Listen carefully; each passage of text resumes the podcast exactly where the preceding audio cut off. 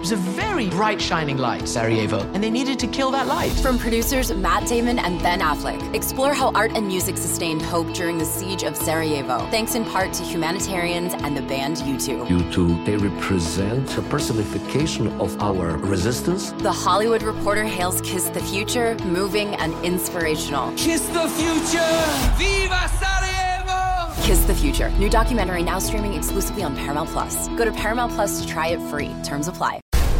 The chilling new original docuseries on Paramount Plus.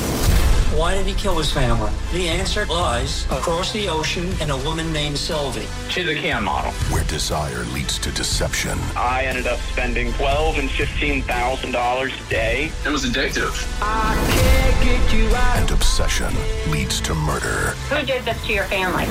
You can't really maintain a fantasy forever. Control Alt Desire. Now streaming on Paramount Plus.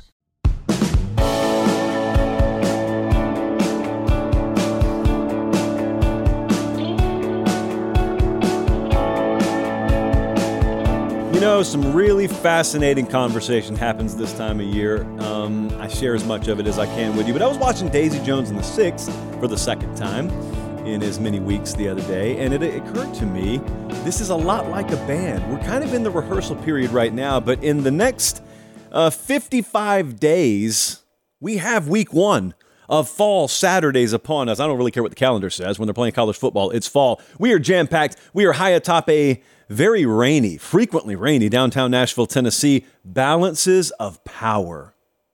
Where does it lie? Kind of easy to figure out in some conferences, a little bit more difficult to figure out in other conferences, but on the surface, that's one thing, ladies and gentlemen. What happens when we remove the first layer of topsoil? You get some grub worms, and you also get some teams that are underachieving that could quickly rise back to the surface. Well, I'm talking about it tonight, and I'm talking about it on both sides of the SEC. I'm talking about Chip Kelly tonight, what you think about him. A very different tone today than when we talked about Dabo or when we talked about Jimbo Fisher. Disagreement amongst you guys, but uh, kind of a more nuanced kind of disagreement. We've got what ifs, we've got bold predictions, we're putting the bright white hot spotlight on FSU tonight. All that plus a few other odds and ends. Happy to have you with us. We're just college football year round. There is there is no MLB draft coverage on the show tonight, although it is on a monitor out in the hallway if you're so interested. They're watching us in Chandler, Arizona, Humble, Texas. The H is silent. Phenix City, Alabama, Lynn, Massachusetts. We got ideas for the Pate State store coming in left and right. The reason I asked you guys is, for example, I never would have thought to sell flags. I never would have thought that you guys are out there tailgating by the tens of thousands and you fly those flags. And I should have thought about it, but I wouldn't have thought about it. But now you have suggested it to me. So we're looking at putting flags in the store. Whatever you guys want, within reason, of course. Uh, you know, the, the Pate State branded toe rings. I don't know if we're going to be able to pull it off, but I think it's a good idea nonetheless. Jesse's got one, but it's one of one. He didn't make enough for everyone else. Let's dive into the show tonight. We did this a couple years ago. Direct Colin and I, we were just sitting around one day chatting. I think Colin was playing with his yo yo. Uh, no immunity, he literally was. And he said, Hey, balance of power, man. Like, when's Tennessee ever going to be back? That's what he asked me. And I said, Say no more, Colin. Let's do an entire show on it. So that's what we're doing to lead the show off tonight. SEC West balance of power. You know, sometimes you get results like we got last year. And we had LSU kind of come out of nowhere to win the, they won the division. I don't think this is um I don't think this is something that should just be left to history. You know, you remember last year, we all saw it, we all watched what happened. What an outcome though. And it was a preseason, by the way, this time last year where LSU's win total was like in the what, Jesse, the six or seven win range. And then all of a sudden, what we call the recalibration of expectation happened, which just means people figured out they were going to be a lot better than the preseason prediction. And so then they adjusted their expectation, which is unfair because then you go and you lose to A&M, you get drugged by Georgia, and all of a sudden people speak ill of Brian Kelly at the end of the year when they should be saying, Brian Kelly just won how many games in a season where he was barely expected to make a bowl by Vegas? Anyway, so I say all that to say they won the division last year. Well, what does that mean? Well, it means just that. It means LSU's got an SEC Western Division pennant to, to hang in the facility wherever they want to. That doesn't mean that they're the top program in the West. And that's what this is kind of about. It's not about team, Team is just a one year snapshot of program. Remember, kids, a program, as we define it on this show, is uh, kind of a three, four ish year rolling snapshot of where you are. Obviously, that gets changed wholesale when you make a coaching change. So, where is the SEC West right now? Let me be clear, or as Corrine Brown would have said once upon a time on the House floor, let me be clear. There is no doubt where this division still runs through. It still runs through Tuscaloosa, Alabama. Last year was last year. We saw what happened. A couple of close losses by Alabama. It's happened before.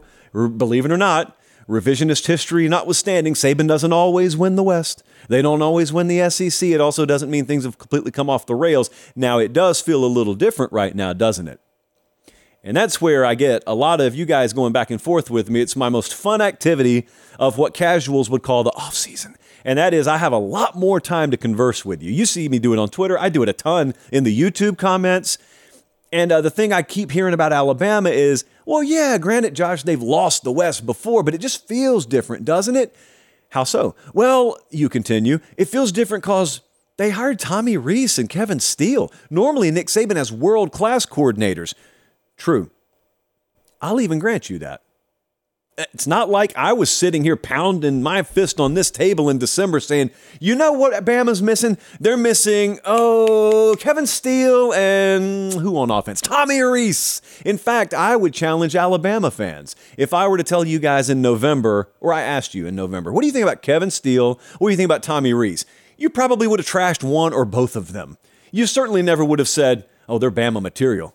Built by Bama, baby and then all of a sudden Saban hires them, and you have to you have to make good with the idea that man maybe they are the right guys for the job respectively. I've told you my theory is I think Saban could have hired 30 different guys, and if the team is wired the right way mentally, they'll be fine because they have the best ingredients in the country with which to cook. But I do also understand when you come back at me and say, okay, yeah, but that's a bunch of unknown, and uh, kind of looked wobbly last year. Defenses looked wobbly and the overall structure of the team, you keep mentioning mentally, it looks a little wobbly. I get it.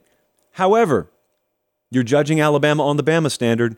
I'm judging them against everyone else. And there is no one who has come fractionally close to putting up the extended track record that Nick Saban has and Alabama has. So it would take several quote unquote down years for me to change my mind on that. By the way, their down years still saw them win 10 games in the regular season. So there's that. I also look around the SEC West. You know, this division has won the SEC 12 of the last 15 years. But do you remember how that split goes? Bama's won seven of them. LSU's won three. Auburn's won three. That's it. There is no Arkansas in there. There is no Texas A&M in there. So how does this shake out behind Alabama? This is where my friends in Baton Rouge are sitting there. They're just eyes wide open. They're waiting because I know you guys.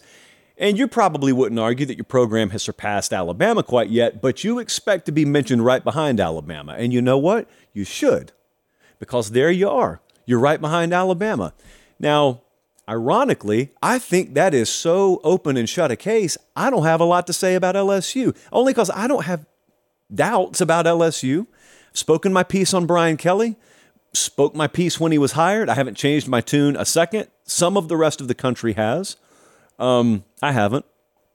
So I got what I thought I would get with Brian Kelly. I'm getting and and will continue to get, at least my prediction is, what I expect to get with LSU. They're going to be up there every year. And if there is an extended period of time where someone would challenge Alabama in the divisional structure, it would be them. It's kind of a moot point because we got one more season of divisions and then divisions are scrapped. So this is the last time we'll really have this kind of preseason conversation. Brian Kelly's not the key figure here, only because I think we've got him figured out on this show. And I think if you don't already have him figured out, you soon will. He's going to be there every year. LSU will be there every year. The key picture, well, not the key picture, the key figures, ironically enough, in the SEC West second and third tier has nothing to do with what's happening in Baton Rouge. It's what's happening in College Station, Texas, and it's what's happening in Auburn, Alabama.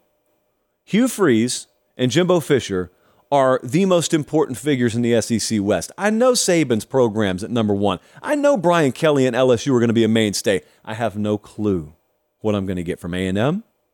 I don't know yet what to expect from Hugh Freeze and Auburn. The reason I mention those two is because history has shown us Auburn has the ability to win this thing. Auburn has the ability to play for national championships when they have things right over there.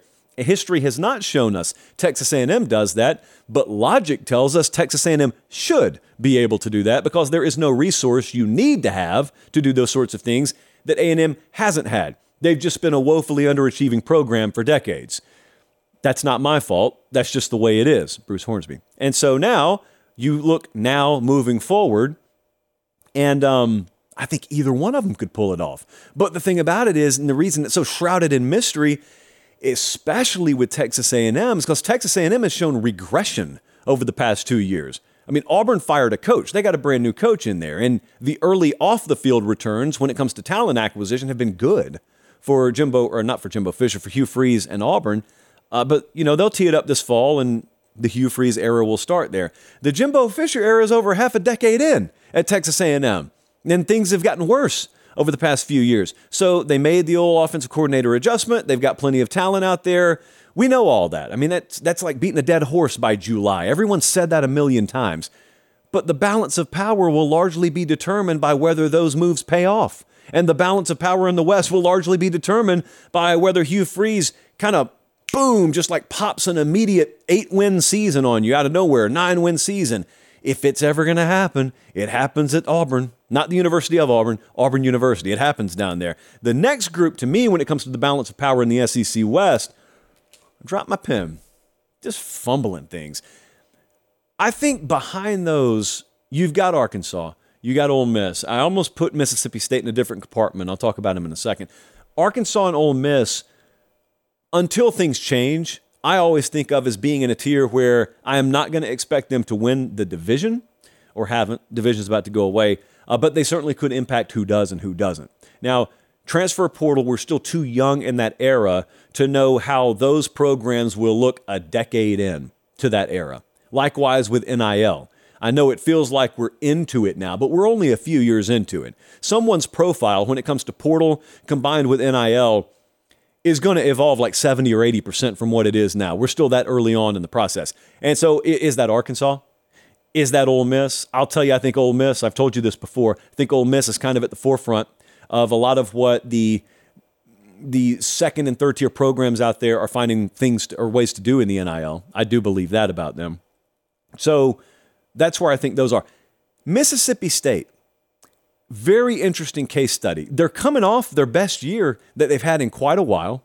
They've got a returning quarterback that everyone should be talking about in Rogers, but hardly anyone does talk about because they, they just think of him as a product of the Mike Leach offense, which is okay because a lot of his numeric success has to do with being associated with Mike Leach. But now, because of what happened there, Arnett takes over as head coach. And they're going to have SEC Media Days up here in a couple of weeks. I wish I could put a prop bet on how many times that guy's going to be asked, well, what changes now that you're a defensive coach? What's the offense going to look like now? I'll let him answer that for you. They got a pretty good team over there. You know, there are a lot of teams out there with bigger brand names that have far lower season win totals than the Mississippi State Bulldogs. What they're going to be moving forward, though, I think it's impossible to know because you've got a guy that's been thrust into being an SEC head coach that was not expected by anyone to be an SEC head coach in 2023. That's not to knock the guy's ability. It, it's, it's just obvious.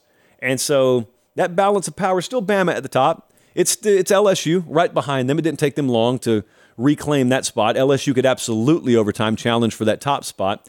And that also coincides with wondering, you know, whether Bama is going to return to an elite status this year but that Auburn and Texas A&M layer of the cake, that's going to be the most fascinating thing to watch in the West this year, in the one year that we have the West left.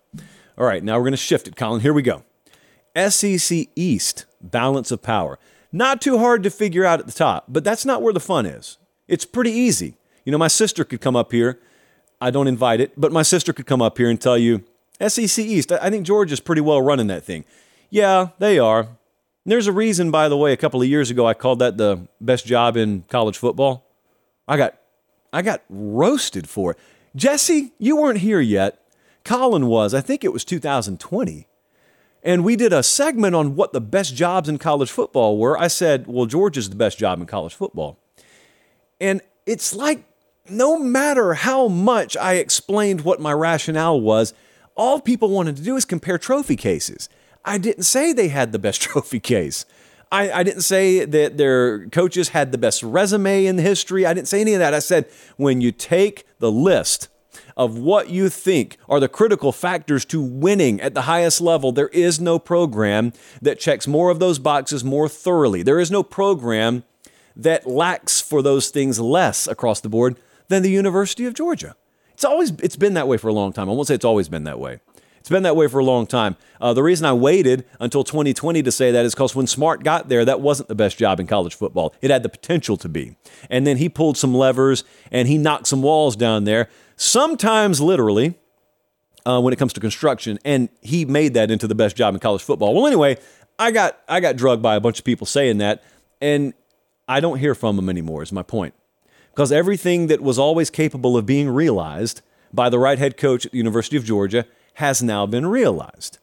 And so, anyone looking around now, like, is anyone is anyone noticing what kind of machine that he's built there? It's not just a Kirby Smart thing. It's a Kirby Smart and Georgia thing. Kirby Smart wouldn't have Missouri, all due respect, rolling to the degree that Georgia is right now. But there are no guarantees. We're sitting here right now. I'm back in my home state a lot of the conversation is very, very fanatical, as it should be. I mean, you, you guys took forever to win one, then you won them back to back. So it should be fanatical. Uh, but I was doing Atlanta radio a couple of weeks ago, and I, I got asked about where Georgia goes from here. Now, the insinuation was they've reached, they've reached like a cruising altitude. Can they stay there? Well, I said, I don't think Georgia's as good as they could be which sounds ludicrous because they've won back to back titles. I know that. Understanding the margins of this sport, understanding what a bounce of a ball means, understanding what an injury here or an injury there means, uh, these are things that that coaching staff is well aware of. These are things that football minded people are well aware of. There are scenarios in both of those years where you change one or two things, Georgia doesn't win the title. They're no different a team, they're no different a program but people would be talking about them completely different today. Well, the point is, they did win the titles, and they do have the trophies, but that doesn't change that the overall caliber of play was the overall caliber of play. They haven't had a Heisman Trophy winning quarterback there. They haven't had overly dynamic wide receiver play there. They've had great defensive play there, but my point is, I guarantee you, if we had Kirby Smart in studio and he had to tell us the truth, he could pick 37 different compartments in his program and tell you exactly where he thinks they could get better. Well, I said that, and people people hear that and they say, "Well, no, because you can't get better than winning a title." Yes, your level of play can get better. It may result in winning titles by 40 or 50 every year. Well, they just did that, actually. It's a bad example. But you get my point. Like the teams that, the programs that are able to operate to an, a standard of excellence, they, they just, they, they lay waste to everything because they're not playing to the competition. That right there is the key difference over the past 12 months in the level of play in Athens and the level of play in Tuscaloosa. What you got in Athens last year was a program that did not play to competition, they just played to a standard. That has been learned time and time again from us watching Alabama. Kirby Smart witnessed it time and time again and was a participant in it at Alabama. Last year, the reason Bama looked different and the reason they had so many close games, even in their wins, is because of that. That mentality slipped back to playing to the competition. When you're constantly aware of the scoreboard instead of just playing to a standard, then that's that's just kind of how it ends up. You you keep making sure, all right, let's just do just enough to get ahead of them. Oh, okay, we're good, we won. Well, you you put yourself in a position though where one little slip up here there could have cost you the game. And in two cases it did. Georgia didn't put themselves in that position. Georgia was only at risk of losing, aside from that Missouri game, Georgia was at risk of losing when they played a really, really good team called Ohio State. Georgia otherwise did not slip into that position. Well, that's mentality. That stuff's really hard to wire into an organization. Kirby Smart's done it. So the other thing he's got there, Kirby Smart, is he's got trust. If you've ever led, if you've ever been over an operation, if you've ever been responsible for the outcome of an overall operation, you know what I'm about to say is true. The hardest thing to do is relinquish control over parts of your operation. Because when you're responsible for the outcome, you want to have a death grip on like every part of it. Finding people that are good enough to be trusted to carry out critical aspects of that operation is the hardest thing to do. And the younger you are, the newer you are, the harder it is to trust folks. He, Kirby Smart being he, he's figured out in Athens who to trust and what to delegate. And you can tell they're just areas they've gotten 5% better here, 7% better there. It's just increments, it's margins, it's fractions, but it makes the difference in winning and losing. It makes the difference in winning a recruiting battle and finishing second. Uh, the, the small, just the overall sum of these incremental gains over the course of a season, it adds up. There's the Cole Cubelic text, right on time. Georgia's on the top. We don't need to worry about that in the East. I want to know who's behind them. You want to know who's behind them and is it going to change in the foreseeable future. The spot behind Georgia in the East has been wide open it seems like forever. No one has really wanted to grab it, but it's not because of a lack of effort. See, for a for a little while I was worried that Georgia would be to the SEC East as Clemson has been to the ACC. You got one top dog, and then they start off a string of dominance, and then no one bothers to try and catch up. That's what the ACC has been for quite a while, until very recently, behind Clemson. Well, South Carolina takes football too seriously to let that happen. Florida takes football too seriously. Tennessee takes football too seriously. And the reason I mention them is not because they're all nipping at Georgia's heels, but it hasn't been for a lack of trying. It hasn't been for a lack of investment. They have poured money into hiring coaches, firing coaches, hiring new coaches, building facilities. They're trying, at least. Now, it's hard. It's really, really hard to do, immunity, but at least they're trying. Well, with Tennessee, they're probably in the best position out of any of these programs. They're good signs in multiple places. Kentucky had a really good year two years ago. Uh, Kentucky in the portal, something I'm going to talk about in a second. South Carolina's overachieved a couple of years in a row. But Tennessee last year, you can't ignore that, even if you wanted to. They went from 3 and 7 to 7 and 6 to 11 and 2 last year. Beat Alabama. I think it's really important. Not all those wins are equal. I know I know some of the more casual minded out there lie to you and tell you a win's a win. Well, I was there in Neyland Stadium last year when they beat Alabama. Didn't feel like a normal win to me. They didn't treat it like a normal win. You do not have goalposts swimming at the bottom of the river after a normal win. All due respect to the other competition out there. You get a taste for beating the big boys, you get a taste for doing something you hadn't done in a decade and a half there are kids almost old enough to drive in the state of Tennessee that weren't alive the last time they beat Alabama. That's a big deal to pull off that early in your coaching tenure. And then you also add on to that the fact they just landed a top 10 class, so recruiting has been continually improving as well. It's a pivotal year for Tennessee. Not to prove that they can do it, they just proved that, but that was a team. Now we start to zoom out and ask is this a program thing? Is that what we should expect? Because we got teams out there that we can every three or four years expect to pop a random double digit win season on you. Far fewer are the programs that can consistently average nine and three quarter to 10 wins a year. Is Tennessee going to be one of those? That's what this year will go a long way in helping decide for us. And then behind them, and I don't know how far necessarily, because it's still in kind of a state of flux, South Carolina's done it two years in a row. South Carolina's got one of the hardest schedules every year in the country, and so it's very important to calibrate your judgment post-season when you're looking at what they did. Two years in a row, as you well know, they have overachieved relative to the Vegas over/under. That new offensive coordinator move that Shane Beamer made, Dowell Loggains from Arkansas, one of the most important moves in the assistant coaching world that was made by any school.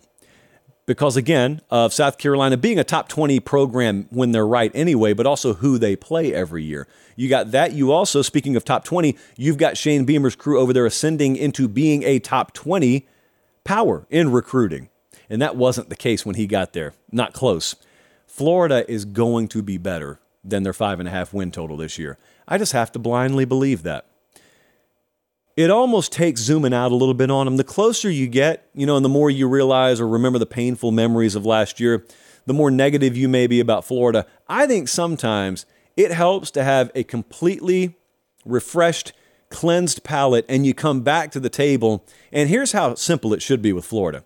It should be as simple as wait, they're they're recruiting top 20 or better every year, right? They've portaled top 20 or better every year, right? Multiple years in a row, right? Yeah. It's Florida, right? Yeah. That's it.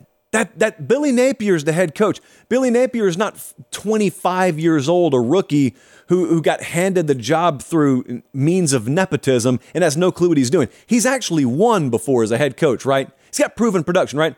Yes, yes, yes, yes, yes. They should be a lot better than that. There is no excuse for that win total to be down there. Now, the Florida didn't set the win total, Vegas did. It's up to them to fly past that over under win total. And then you start resurrecting a program. And that's what anyone who's a fan of the sport, outside of Miami and Tallahassee, etc., anyone who's just a fan of the sport is probably looking and saying the same thing I am. I look at Kentucky. Kentucky preseason win totals, they've got the third highest in the East. I got excoriated the other night because I didn't mention Kentucky in one of the bold prediction segments. So I'm going to mention them now. Kentucky historically has been a program that every few years is capable of a special thing. They're not a program in football that's going to fly at the nine win per year range on average. However, we're going to talk about a team later in the show that I think is kind of morphing as the sport morphs. I think the transfer portal era will come to be very kind to Kentucky because of what the transfer portal is compared to regular recruiting. In regular recruiting, a lot of the trappings matter. A lot of the bells and whistles matter. In Portal, when you're getting a guy out of it that's played three years of college ball, it is so down to business. It's so transactional. And in some cases, it benefits a program like Kentucky, a coach like Mark Stoops, who can really just sit down in front of you and say, Look, we're not going to have a cake with your name on it.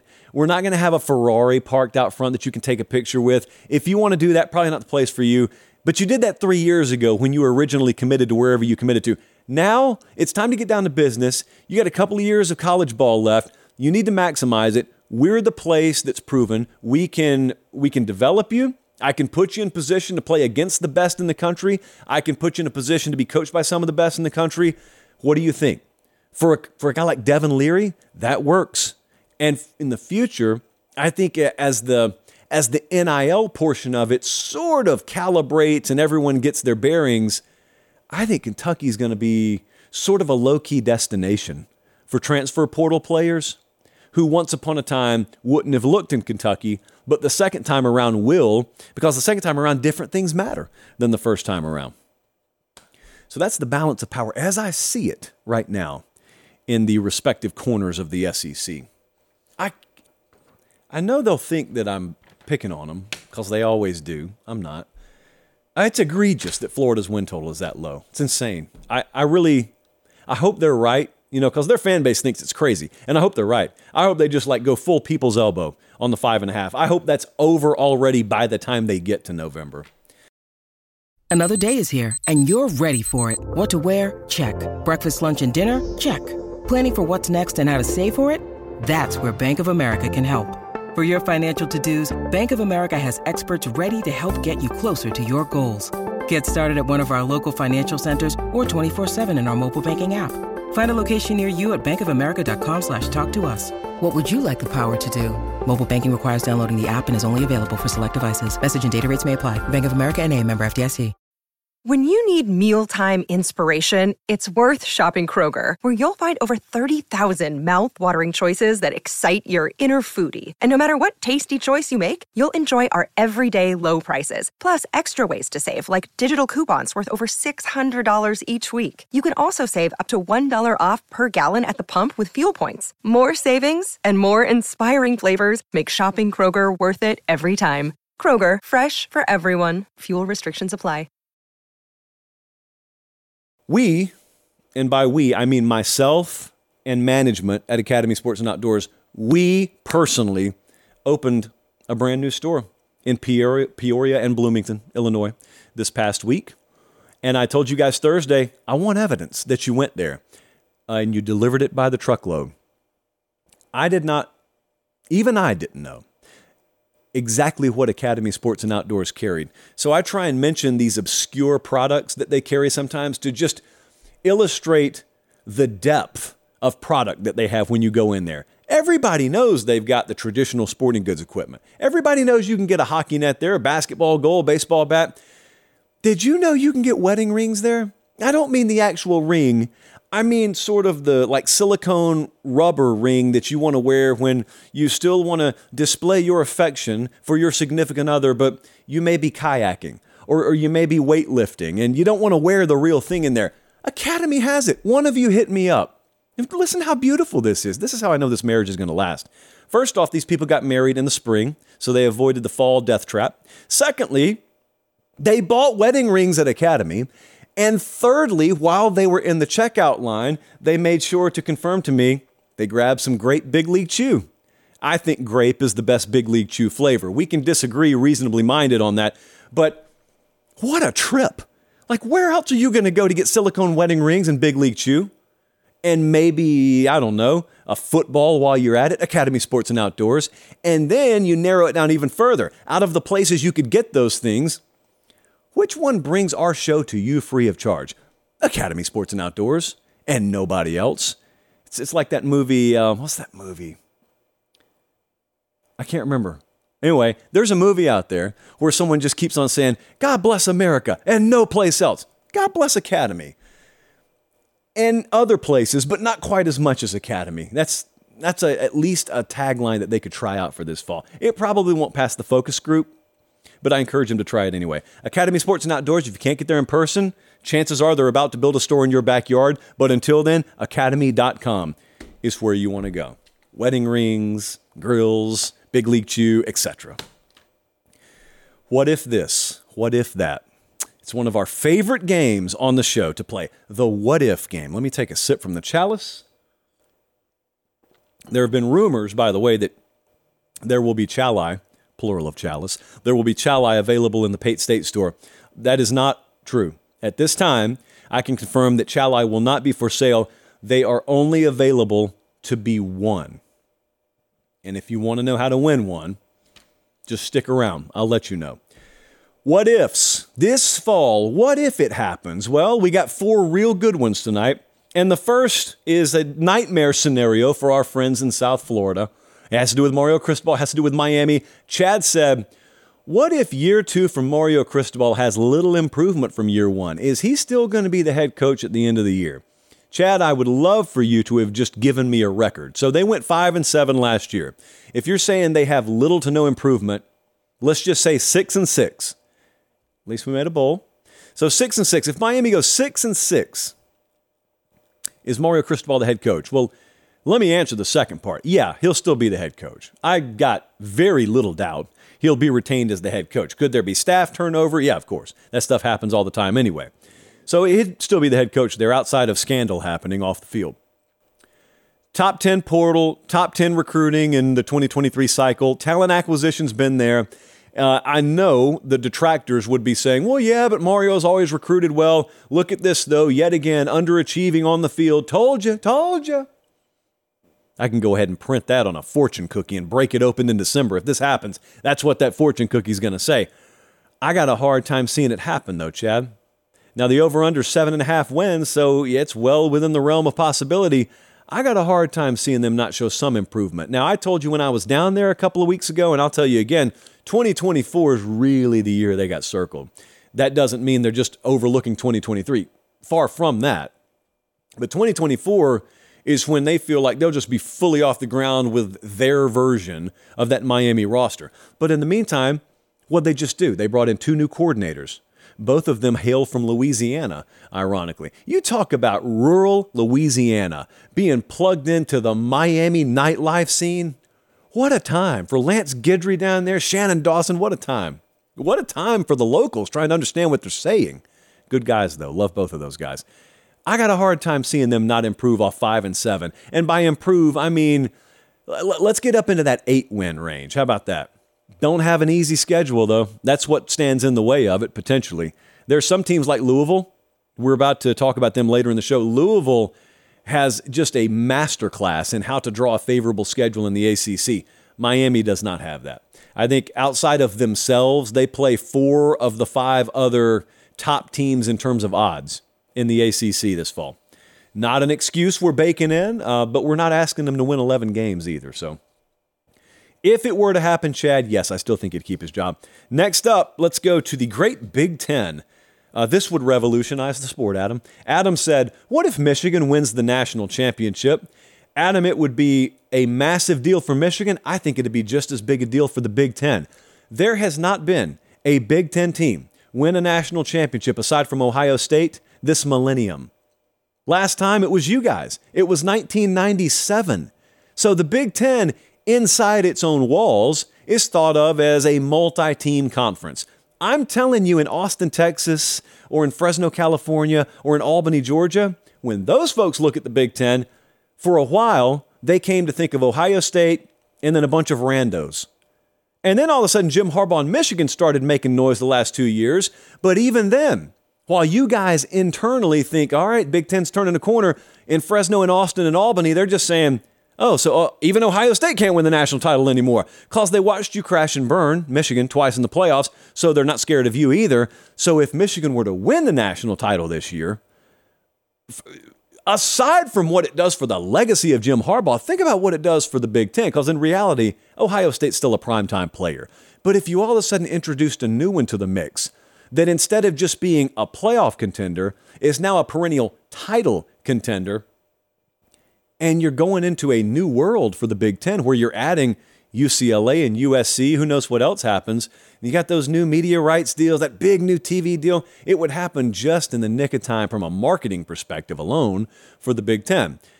As for Jim Harbaugh, we talked about him the other day. I did the whole what is your opinion of Jim Harbaugh thing. He would transform himself. This would be his Mark Richt moment. Mark Richt in 2012 was, it turns out, as close as he was ever going to get to transforming himself from being thought of as a really good college football coach to being great on top of the mountain, mentioned with the best of the best because they came up about five or six yards short in an SEC championship game against Alabama. They didn't go on and have the opportunity to splatter Notre Dame in 2012 like they would have done, like Alabama did, and Richt never came close again. Harbaugh's come close a couple of times. He's gotten to the playoff. They just couldn't get to the title game. If he finally gets there, it would be his Berlin Wall moment. It would be the one that Richt swung at and missed, and he swings at it, Jim Harbaugh, and hits it. All of a sudden, college football would talk about him totally differently. History would talk about him totally differently. That all of a sudden goes from a guy that can't get over the hump. In one fell swoop, they start saying things like, Man, how many other coaches have coached in the Super Bowl and won a national championship game? And you would look at these people and say, Aren't you the same one who told me they were supposed to fire him two and a half years ago? No, no, that wasn't me. Yes, it was, but it's okay. We've all been wrong a time or two. A lot of folks were wrong. In this scenario, if this happens, a lot of folks would have been wrong. Oh, by the way, Stats and Info tells me if they just make the playoff this year, if Michigan just makes the playoff this year, Jim Harbaugh will be one of only four head coaches with back to back to back playoff appearances. And that would be alongside Lincoln Riley, Nick Saban, and Dabo Swinney. Kirby Smart at that point may have pulled it off as well. But the impact on Michigan, the impact on the Big Ten, we also have to ask ourselves in this what if. If Michigan wins the national title, it probably means they beat Ohio State. Not definitely, but probably. That's a whole new what if. What what if that happens? Well, what if what if Michigan wins the title? What happened to Ohio State? I don't know. I do maybe we'll find out. I don't know. The next one takes us to Tuscaloosa, Alabama. Tyler asked, "What if Bama's quarterback battle goes all season?" Well, Tyler, this is not going to happen. Jesse watched me write that on a piece of paper and he said, Well, surely you're not going to say that. What are you actually going to say? No, Jesse, you call me on my bluff and I'll throw my cards down every time. It's not going to happen. The quarterback battle is not going to go all season long. They're going to decide on a top two early in fall camp if they haven't already, which is the other big question. Whomst are those two going to be? And then they'll find themselves a starter, and they'll probably stick with him. And if he's not good enough and if he's he's not prolific enough through the air, they'll just run the ball 60% of the time because they got the horses and the offensive line to do it. What you're not going to see is you're not going to see Nick Saban allow himself to step to a podium every Monday morning in Tuscaloosa, weeks 1 through 12 and be asked, "All right, what are we getting this week at quarterback?" That's just not going to happen. It's not practical. That's not how major programs operate ones that are far worse and unstable than Alabama don't operate that way. Nick Saban's not going to allow his program to operate that way. Now, that's not me telling you Bryce Young will just be reincarnated in one of these guys magically out of thin air. He won't. They don't have a Bryce Young caliber quarterback there. Uh, they're probably not going to need one if the team is wired the right way from the neck up, which is what we've talked about a lot. And also, if they don't feel like they can push the ball consistently down the field through the air, that doesn't mean, contrary to semi recent popular belief, they have to shut the program down. It just means that they have to play a different style of football. That's it. Alabama can win every game on their schedule running the ball the way they used to.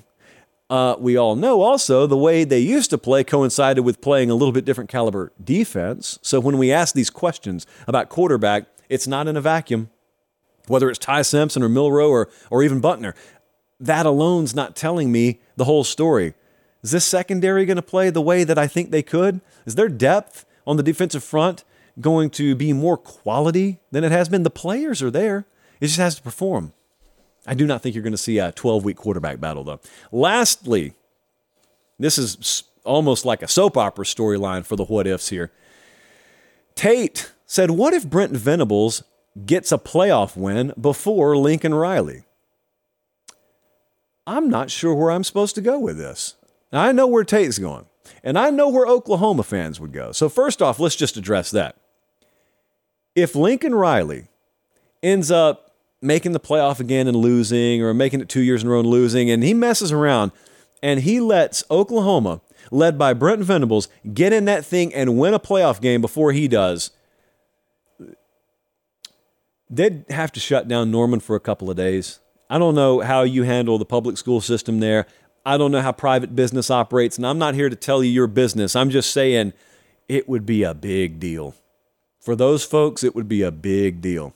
It would be like being cheated on, and then you pull up to a red light, and there she is waiting for the bus. That's exactly what it would be. No offense to bus riders. I've been one a time or two in my life. Some of my best friends in life I met on buses. But I'm saying, if you see the one who left you in dire straits and you see the one you're with helping, helping you to thrive, it does a little something. It, it's a little pick me up to the soul. And the more sinister minded you are, you know, the, the Eddie Rattos of the world, for those out in that portion of the country, you'll know who I'm talking about. The more sinister in mind that you are, the more it would mean. As for me, I would sit here and go, all right, well, that means Oklahoma is off and running and they're a good program, and Lincoln Riley and USC probably haven't fallen off. In this scenario, it probably just means their defense still can't stop molasses in December and he hasn't made the proper changes to his staff. That's probably what that means. It, on the other hand, it also means that Brent Venables has finally lived up to his reputation as a defensive minded coach whose defense last year woefully underachieved, or maybe expectations were set too high, one or the other. I say finally, like he's been there five years, he's been there one year. Uh, so that's what it would mean for me. What it would mean for the folks in Norman, totally different story. Thank you, Chad. I think it was Chad. I had a good question for you today. Well, I thought it was good, and then you you validated that. Oh man, we got a lot of folks watching live. Thank you so much. Hey, since a few more of you than normal are watching live, could you do me a favor? It involves peer pressure, but it's the right time to apply it. We need to start peer pressuring our mutual friends that are not subscribed to the channel. And you need to tell them the following things subscribe to the channel, and then when they say, oh, I will, tell them, no, no, no, no. There's nothing stopping you. It's free. This isn't even one of those things where when you click subscribe, you get blown up with spam mail. Literally nothing happens. There is no string attached. It just helps us. And when you look at this nice, bright, colorful production, and you look at us able to go on the road, and yet we never charge a dime for it. It's just those those little minimum givebacks that we require. Subscribing to the channel. I wish it wasn't important because I feel stupid asking for it every week, but it is important. So if it takes a stupid man, I will be that stupid man to ask for it. That hurt to say more than I thought it would. But anyway, thank you in advance. I know our audience, and if our audience took over college game day to the point where they banned signs behind the stage, I think you guys can get us to 200,000 subs before kickoff. I asked you earlier today, what's your opinion of Chip Kelly? Chip Kelly. You still think of him as being at Oregon, don't you? It's tough. That memory framework thing works in very mysterious ways. This was like the anti Jimbo Fisher segment. This is the anti Dabo Swinney segment. When I asked you your opinion on Jimbo and Dabo, you guys went all different sorts of ways. Some of you loved them, some of you couldn't stand them. You either had tactical reasons or you had personal reasons. With Chip Kelly, there was pretty broad agreement. I think like 80% of you agreed hey, he in many ways helped to reshape this game a little over a decade ago. He's consistently been ahead of the curve, and not just stuff that you see nutrition, uh, practice habits, sort of the neck up aspect of college football, a lot of the stuff that pretty much every program does now. Chip Kelly was kind of at the forefront of that. He tried a lot of it in the NFL, and not surprisingly, professional athletes push back on it a little bit more than college athletes can. Uh, also, there are there there's pretty broad agreement. There there may be some aspects of himself personally that limit uh, his scalability, and that is a way too convoluted way of saying he doesn't like to recruit as much as other folks, and some of you think that'll stop him from ever winning a national championship. How's that? Why make it complicated when it can just be dumbed down? The disagreement about Chip Kelly, when it came to you guys going back and forth and me participating with you, was a lot more nuanced than Jimbo. It was a lot more nuanced than Lincoln Riley or Nick, or um, not Nick Saban. We hadn't done him, but Dabo Swinney.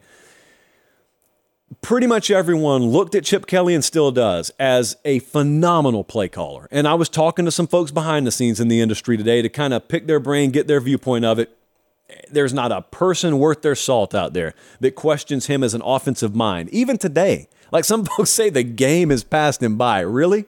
Uh, well, that scoreboard is not aware of that. I saw him in person twice last year. They're fine, and he's fine there. Staffing a defense is a completely different issue. And if there's something that's going to hold him back, even more so maybe than just raw talent acquisition, their defense hasn't been good enough in his time at UCLA. I still think it may not be good enough, but they just went and hired a new defensive coordinator from the Ravens, about 33 years old, I think, Jesse. He's never called plays, so I'm not sure what to expect there. But um, when it comes to strengths and weaknesses, everyone's got them. Some are more pronounced than others. But if you told me, hey, you can adjust one thing about Chip Kelly to make him like a slam dunk championship caliber head coach year in and year out, it actually wouldn't start at recruiting for me for reasons I'm about to talk about in a second.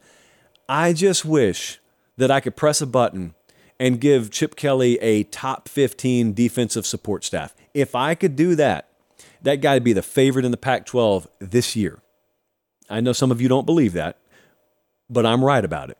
Because they, they got a good enough quarterback coming in the door. That's as deep a team as he's had at UCLA if they had a top 15, don't even need top three or four, top 15, top 20 ish defensive staff, totally different ball game. Everyone on the West Coast knows it. But there are others amongst you who went the personal route. Some of you, some of you just said, "Oh, Chip Kelly, yeah, he's a good play caller. Yeah, he's had some success. Great teams at Oregon. Ah, oh, kind of rubs me the wrong way. I don't know. There's just something about him." And I know what you're talking about. And I think it boils down to a couple of things. Number one, Chip Kelly really at his core does not care enough about what other folks think about him to ever address that. Chip Kelly's got a really personable side of him. You don't normally see it publicly, but he's got that. He just doesn't care what other people think enough to try and showcase it. Like Chip Kelly does not get on the phone at night with his agent or a publicist and say, "All right, all right, what's what's my Q rating today? What do I need to do image wise? Which shows do I need to go on? Which appearances do I need to make? H- have I have I put enough on social media today? What are people saying about me? Those aren't conversations he's having. He just doesn't care enough. If he did care, uh, Chip Kelly could just overhaul his public image over the span of 12 months. He just doesn't care about it enough. And also, I think some of you have also seen him be kind of short with the media, and I think you've seen him be pretty dry, and you've taken that to mean, got to be a jerk. Here's an exercise I wish we could do. I wish I could take 50 of you, just random drawing, whoever wants to participate. I want to take 50 of you and I want you to do what you do for a living. So I used FedEx the other day. We'll use UPS today. You drive a UPS route in downtown Nashville, Tennessee. You don't have to come be a head coach, just drive your route. Then I want to take a football coach. I want to take Chip Kelly, actually. And I want you to have a press conference at the end of the day. And I want you to explain to him why you went down Commerce Street instead of just getting on 24 and looping around. And I want you to look at him and smile, even though he knows nothing about what he's talking about. And you drive that same route every day, and you know right down to the second how precision based that timing can be and how to squeeze every second out of that morning and afternoon. You have forgotten 10 times more about that route than he'll ever know, but he's there questioning you, knowing nothing. His power is he happens to have a microphone in his hand. How would you look at him? And then ask yourself if you did it every day for multiple years, how would you look at him? And the answer is you'd look at Chip Kelly the exact same way he looks at the media. Scratch that. You would be far bigger a jerk to Chip Kelly than he's ever been to the media. And that goes for pretty much everyone in pretty much every line of work, especially when you achieve at a high level and then people ask you questions who, relatively speaking, know nothing about what you're doing. How would you act? You'd look exactly like Chip Kelly, or worse, is my point. It would be the most fun exercise because I think a lot of folks would walk away from it saying, I get it now. I get why these guys are the way they are. This is not to demonize media. That's my business, that's my industry. Um, I, you'll notice when I ask coaches questions, they sound a lot different than the normal questions they get. I know my lane. I know where those guys could make me look like a fool if they wanted to. I do a good enough job making myself look like that. I don't need them to do it for me. But those are really the only two areas. Like if Chip Kelly just wanted to, I think Chip Kelly could make himself more affable and outgoing and fun loving, or at least he could portray that image. Some folks can fake it and make it. And uh, I just don't think he cares about that. But I think as for his future at UCLA, I think he landed in a really good spot. And I think he's there at a very fortuitous moment. Remember, when he came back to the college game, it wasn't just UCLA, Florida was in the mix too. Florida wanted Chip Kelly, and Chip Kelly had his choice, and he chose UCLA. And a lot of people looked at it, not knowing any better, and said, What is he doing? And Chip Kelly looked at it and said, If he went to Florida, what would he be doing? Like, Chip Kelly is not a guy who loves to live on the road recruiting. Chip Kelly is not a guy who is necessarily fond of, of backslapping with a dozen donors per day. It's just not his, it's not his vibe. And that's okay. And if it's not his vibe, UCLA is the job for him. But when people look at UCLA, or for that matter, a number of jobs on the West Coast, you look at building a permanently lower ceiling on top of your head than is possible to reach a national championship. With good reason. That's what history has taught us. You're not going to win a national championship in football at UCLA. Well, I'm not necessarily saying something is about to change that cataclysmically to all of a sudden make that possible. I am saying Chip Kelly's in the right place at the right time at UCLA because, as I've said for a while, I feel like the sport's kind of coming to him a little bit. Uh, Kelly's not about to have UCLA landing top five in high school recruiting for obvious reasons. But I'll tell you what he can do. Same thing I said about Stoops at Kentucky a little while ago. What they can do the second time around, and they've been successful at it, they can go the second time around through the portal and they can say, okay, two years ago, we weren't even in your top five. Now you've gotten that out of your system, and you don't need to take a photo shoot with a bunch of $300,000 cars, and we don't need to put your name on a cake and put it in your dorm room, and you don't need the bells and whistles. You're down to business now. You're a multi year college football player. You understand what you want. You understand how pivotal development is. You want a 40 year lifestyle instead of a four year lifestyle we're the place to develop you, and you're also going to get a world class degree from UCLA. What do you say? Uh, that approach right there is nuts and bolts, it's bare bones, but that's going to work a whole lot more in portal than it is in traditional recruiting. The second thing you need to keep in mind is that those three words NIL, because that's kind of also right up his alley and right up UCLA's alley. And when you combine that with obviously a lot of opportunity you can have in Southern California, all of a sudden, even in the high school ranks, you all of a sudden land the Dante Moores of the world. And it's it's no small thing to pitch yourself as the fact that I'm Chip Kelly. Here are the guys I have coached and developed in the past. But also, you can you can pick and choose your spots and go toe to toe with some of the big boys in NIL. I mean, that kid was committed to Oregon. Oregon is a big player in NIL, and UCLA went and got him. Just to give you an idea of what they are capable of. So I think the portal cuts through a lot of what has formerly been a low ceiling on a Chip Kelly team at a UCLA. Now I don't know how high they can fly. I just think um, I think their ceiling is being raised a little bit. It was really fun going back and forth about Chip Kelly today. I didn't think we were going to get that many that many different bits of feedback on him.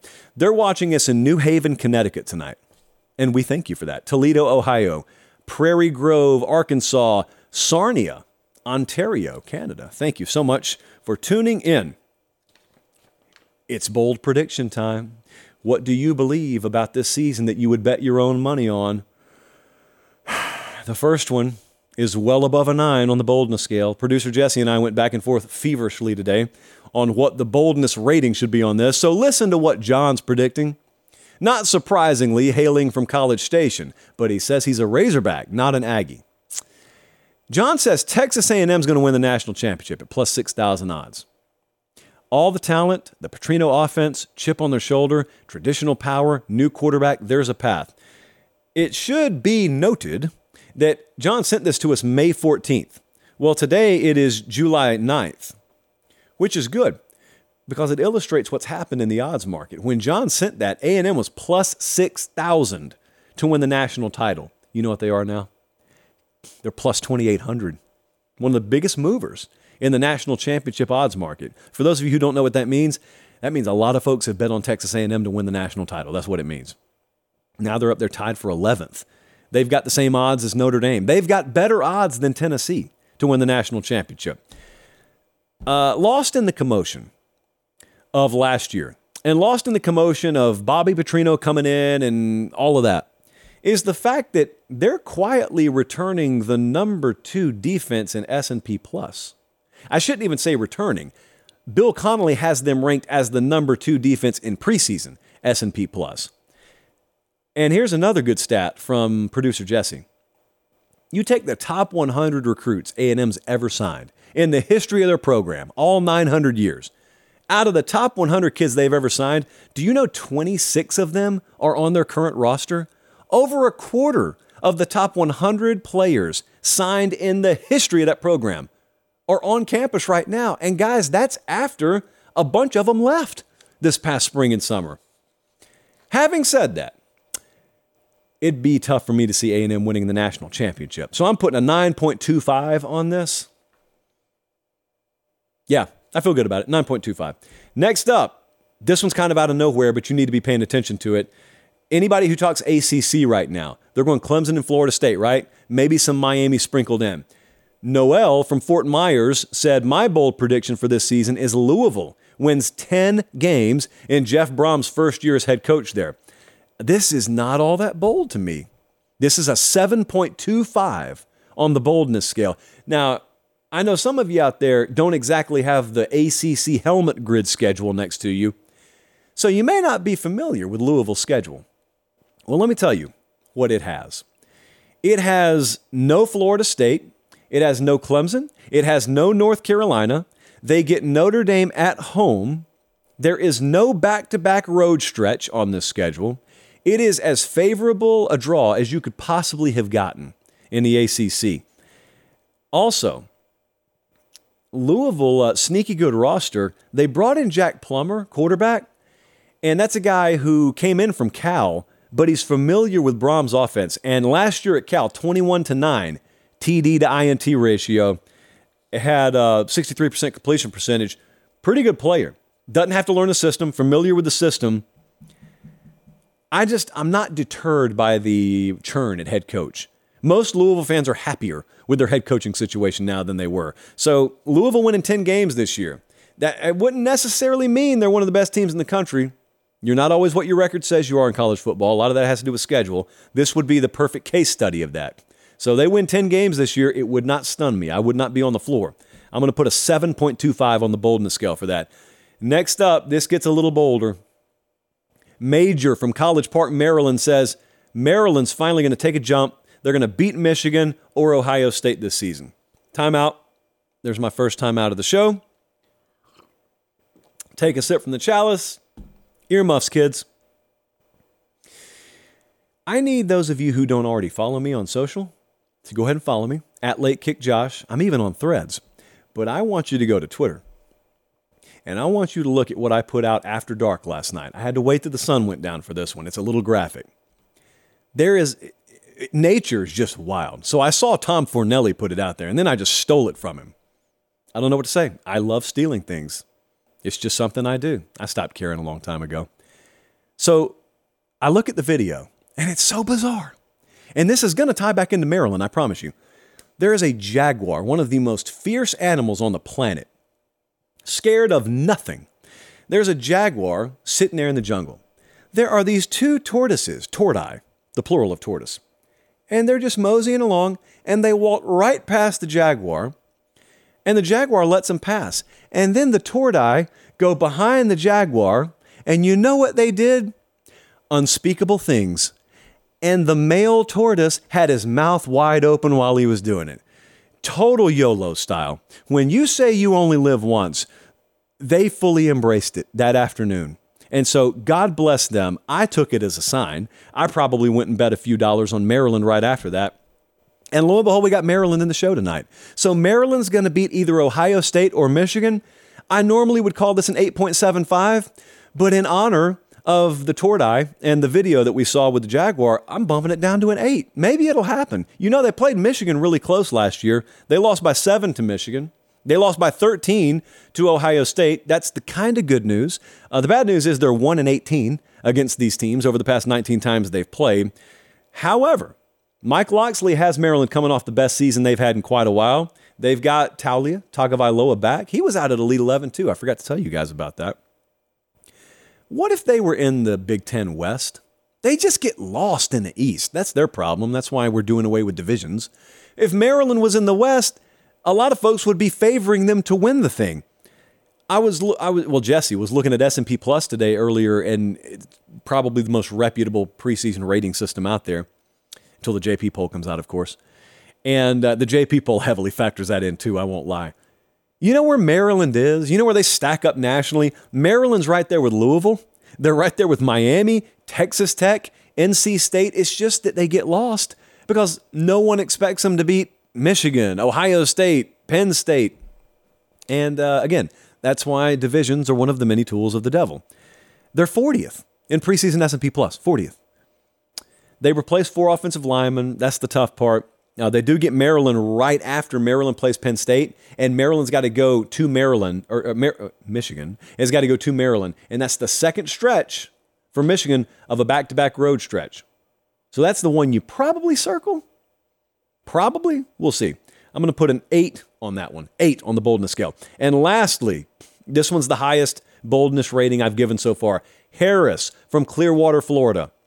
A team will sweep all the positional offensive awards. So, quarterback award, Davy O'Brien, I think. A running back is the Doak Walker Award. Wide receivers, the Biletnikoff Award. Uh, only one team's done this since producer Jesse has been alive, and that was 2020 Alabama. Najee, because they ran him a ton, won the running back award. You had Mac Jones win the quarterback. You had DeVonta Smith win wide receiver. They won the Joe Moore Award, offensive line for good measure. Um, think it's the best offense I've seen this generation. Outside of that, no one's pulled this off. I don't think it's going to happen this year. I was looking at the teams, and every one of them that has a quarterback that could do it, you look at running back, and they're they're not going to feature a running back enough. That's the thing that gets in the way. It's not even a bad thing. It's just a thing. Like that Alabama team, just happened to have Najee Harris on it, who was indestructible and a multi purpose threat out of the backfield. I mean, he was a huge threat to catch the ball. So he got enough yardage and was used enough that he did his thing while DeVonta Smith was doing his thing. It just it takes such a perfect storm to do that. And I don't think that any offense out there is going to have that set up the way Alabama did. So I'm making that a 9.75. That's that's tough, man. And also you get voter resentment sometimes where even if you do technically have the best QB, running back and wide receiver trio in America, some loser out there is going to vote against you just to spite you. They do it in the Heisman all the time. Why wouldn't they do it in other awards? Couldn't be me. You know, we need our own award season. That's what we need. We got all kind of awards. We got a Floyd of Supremacy behind us here. New name for Floyd of Rosedale. Maybe we'll look into that. Herbstreit does his own award show. Why not? We already stole Fornelli's video. Let's let's steal Herbstreit's concept too. Last thing I wanted to do tonight. I'm gonna clap before I do it. We've been spotlighting teams. We've been giving you our own, basically a preview magazine page for a team, multiple questions, best position group, breakout player, schedule thoughts. Well, it's Florida State's time tonight. Our buddies over at Noles 24 7 helped us out a lot. Multi thread participation in this on the message board today. First question for Florida State this year How much improvement are we going to get on this defense? There were some metrics they were okay in last year, like they were 20th in points per game allowed. That's good enough to win. But they were 75th in rush yards allowed per game. That's not the end all be all, rush yardage. But if you look at those three losses they had, uh, they averaged giving up 170 per game on the ground. In those three losses back to back to back, I think they were. Defensive line being the caliber it should be this year should vault those numbers up a pretty great deal. So I think you'll have good improvement. How much? How quantum is the leap, I guess, is the question. Uh, we can't have what's happening on the screen right now. Just Will Shipley, chunk runs. We can't be having that. Next question. Speaking of those big games, can they peak in big games? For all the preseason hype around this team, which I believe in, there is that pesky little one in six stat. Norvell's one in six against ranked teams at Florida State. I'm not one who's going to sit here and say what has been will be. Uh, there's a lot about that team that has been that's not going to be this point moving forward. And so maybe that's one of them. But that just means you got to get it done. Uh, the detractor, you know, the doubter, the hater in the room can validly say, well, yeah, Florida State ended up winning more games than everyone thought, but who did they really beat? It's one of the most overused terms in football. Well, who did they beat? The teams they beat. That's who they beat. Like, what are you talking about? Teams get upset all the time. So why wouldn't I give credit for doing what you're supposed to do? Well, last year they had that three game stretch in the middle of the season and they lost to Wake Forest by 10. They lost at NC State by 2, and then they lost to Clemson by 4 or 5 by 6. Not blowouts, uh, but also not quite good enough to be any better than 10 and 3. That was a good year for them though. Really good year. That's not recalibration of expectation on my part. That would be very hypocritical if I did that. Do those losses turn into wins this year? More on that in a second. Question number three Are they going to defy the blue chip ratio? One William Elliott down there in Orlando, Florida, puts out the blue chip ratio every cycle. And that thing very clearly says you need to be above 50% on this if you plan on contending for a national championship. And that just means how many of your players are former four and five stars? Well, Florida State is going to be a very interesting case study this year because Florida State's number four in returning production. They are number four with that portal class they brought in. But if you look at their roster, it's only at 41% when it comes to blue chip ratio, even if you factor in all those transfers. And so the burning question on everyone's mind is what's going to win out? Raw talent? Or, or maybe have they just developed that talent better than those recruiting rankings indicate? Um, and a lot of returning experience and a lot of cohesiveness and experience at the right positions. Is that all going to win out? Or is the blue chip ratio history going to once again bear itself out? Clemson, they play this year, higher blue chip ratio. Likewise with LSU, Miami, and even Florida. Florida's got a higher BCR than Florida State. So, what do we say on the show all the time? Just because it hasn't happened doesn't mean it can happen. There are outliers all the time. Malcolm Gladwell's made a lot of money off that book. Let's keep an eye on Florida State and see if they're one of them. What's the best position group on this team, you may ask? You could easily go defensive line. You could easily go wide receiver. Why not? It's July. Let's just go both of them. Excellent depth on that defensive line. Jared Verse came back. Uh, Fabian Lovett's back. A lot of players. They don't need to sacrifice quality. Well, they don't need to detrimentally sacrifice quality when they rotate. And that's the difference sometimes in preview mag season. You'll look at those lists, and uh, teams may go one deep across the board with real quality, high level Power Five athletes, but then you rotate and they rotate in a G5 line or a high level FCS line. Not good enough. And you get worn down. And that's even before you account for injury. Well, Florida State's not that this year. So that's one reason why defensive line's up there. The other one is wide receiver, size all over the place. They should be excellent here. Johnny Wilson, Keon Coleman from Michigan State. Remember how big a story that was for a couple of weeks? Don't forget, he ended up landing at FSU. Winston Wright's there, Hykeem Williams coming in. All kind of different options. Again, all kind of size in there. And so I look very much forward to watching how that rotation shakes out. And especially down in the red zone, who ends up being that target, that go to target? Kentron Poitier, I didn't even mention him. That's how deep they are at receiver. The breakout player on this team, who's it going to be? Our guess and the guess of most over on the unconquered board on Noles 24 7, Pat Payton, Patrick Payton, defensive line, 6'5, 245. He's a redshirt sophomore this year. If you watched FSU last year, he was that guy that just, poof, he's kind of flashed. And he's the guy that naturally, when you see what he's capable of at his best, you then look at on all 22 and you watch entire games and you say, all he's lacking is consistency. Get a little better setting the edge, you know, get a little better consistently on your pass rush, and he'll be an all ACC caliber player. In fact, he was last year. He was he was the defensive rookie of the year in the conference last year. So, four-star cycle or four-star linebacker there in the 2021 cycle. Commitment. He added size this summer. Spring commitment is there in droves the consistency. That's the one we're looking for. What about their schedule at Florida State? What do we need to know here? Well, it's front loaded. That's what you need to know. LSU week one, Clemson week four. I look at it and I say, in terms of the playoff picture, if you can split those games, you set yourself up really well. In terms of the ACC, remember, no divisions anymore. So it's not like all of a sudden you go to Clemson and you lose, and before your bye week, you're saying, boy, we, we got to go perfect the rest of the way, and we got to have Clemson lose twice, or else we're out of the conference title picture. Not anymore. Obviously, you can render that a moot point if you win both of them.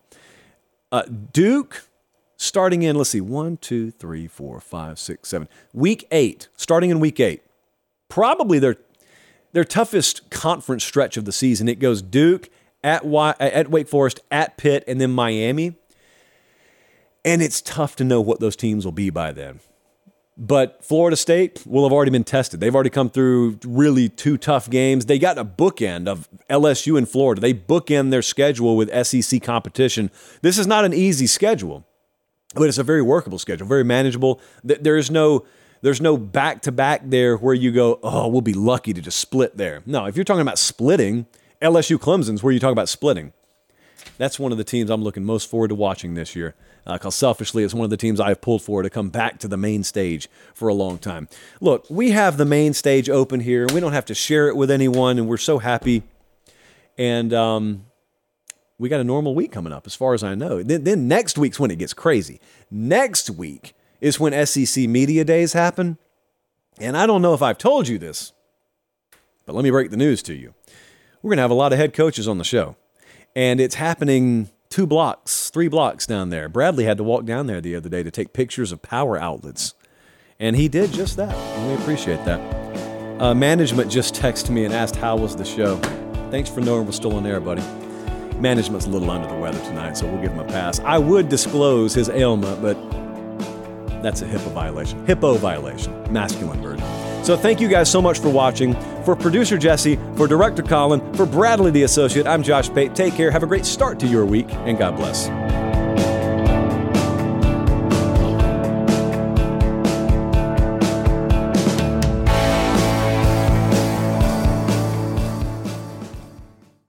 Paramount Plus and the National Park Foundation present A Mountain of Zen. This Earth Week, you can live stream seven national parks for seven days on Paramount Plus. Paramount Plus, official streaming partner of the National Park Foundation.